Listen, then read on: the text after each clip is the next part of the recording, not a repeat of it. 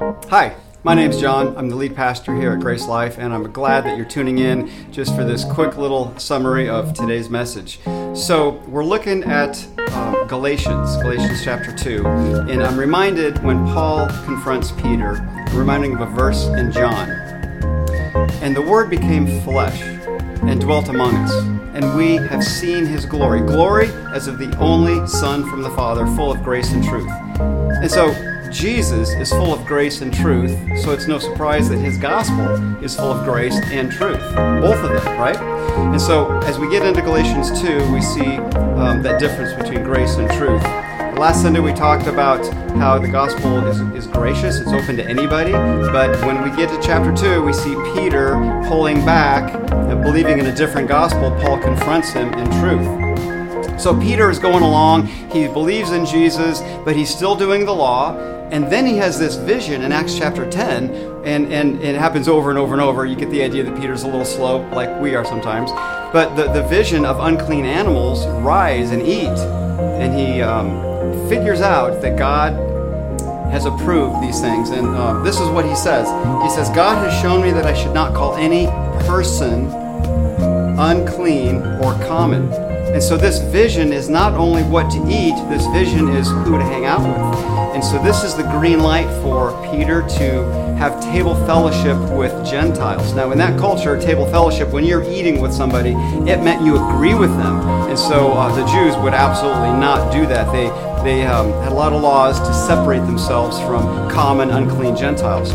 So Peter is enjoying this Gentile fellowship. He's eating unclean food with unclean people under the banner of gospel of grace and enjoying that. And then it says certain men from James, these heavy duty Pharisee people. Now, they're from James in that they're from Jerusalem. James doesn't believe in the false gospel. But these guys come down and try to manipulate this, and then Peter pulls back. He's afraid. He's afraid of them. He's afraid of their threats. He's afraid of the persecution. And so uh, there probably was a lot of common sense reasons for him to pull back from the Gentiles, you know, protecting the people from persecution, right? And that's the way temptation always is. Anytime we're tempted to compromise the gospel, there's always some kind of logical reason that we would do that, okay? But um, the gospel stands alone and it stands as authoritative, and uh, we can't just adjust it to our own custom thinking, right? So it's interesting. So Peter pulls back and he sides with these Jews that say you have to do the law.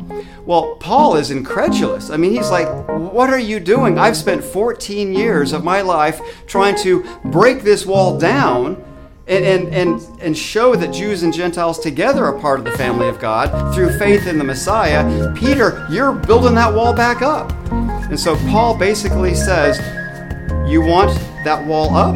Fine, but that wall condemns you. The wall comes down, we're one in Jesus, um, and that's, that's the, the tension that he faced.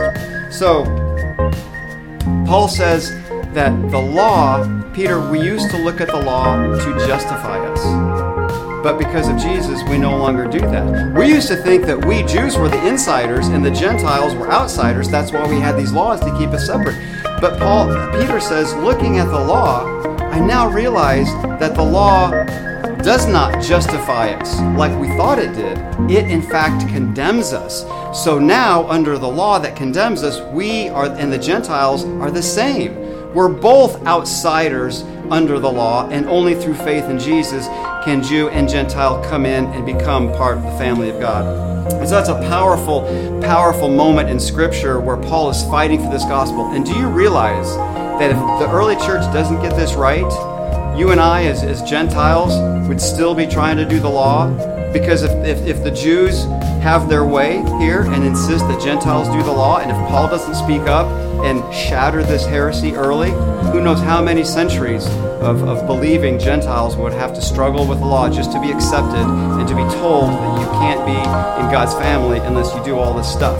So I'm grateful for Paul's boldness. He stood up alone, but he stood up for the truth. So you and I can relate to Peter. We face situations where we want to compromise, right? And um, we just need to understand that the gospel is authoritative. It can change how we behave. And we might be awkward. We might get put in a social situation where we lose influence, money, power, prestige, whatever.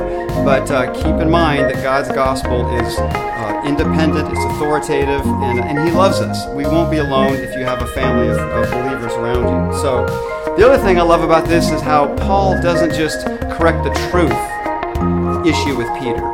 He, he reminds him, he rebuilds him, he points him to the grace of Jesus. And so, uh, as we interact with people, we want to be people of the truth, but also gracious and um, people of grace, just like Jesus, full of grace and truth. So, thanks.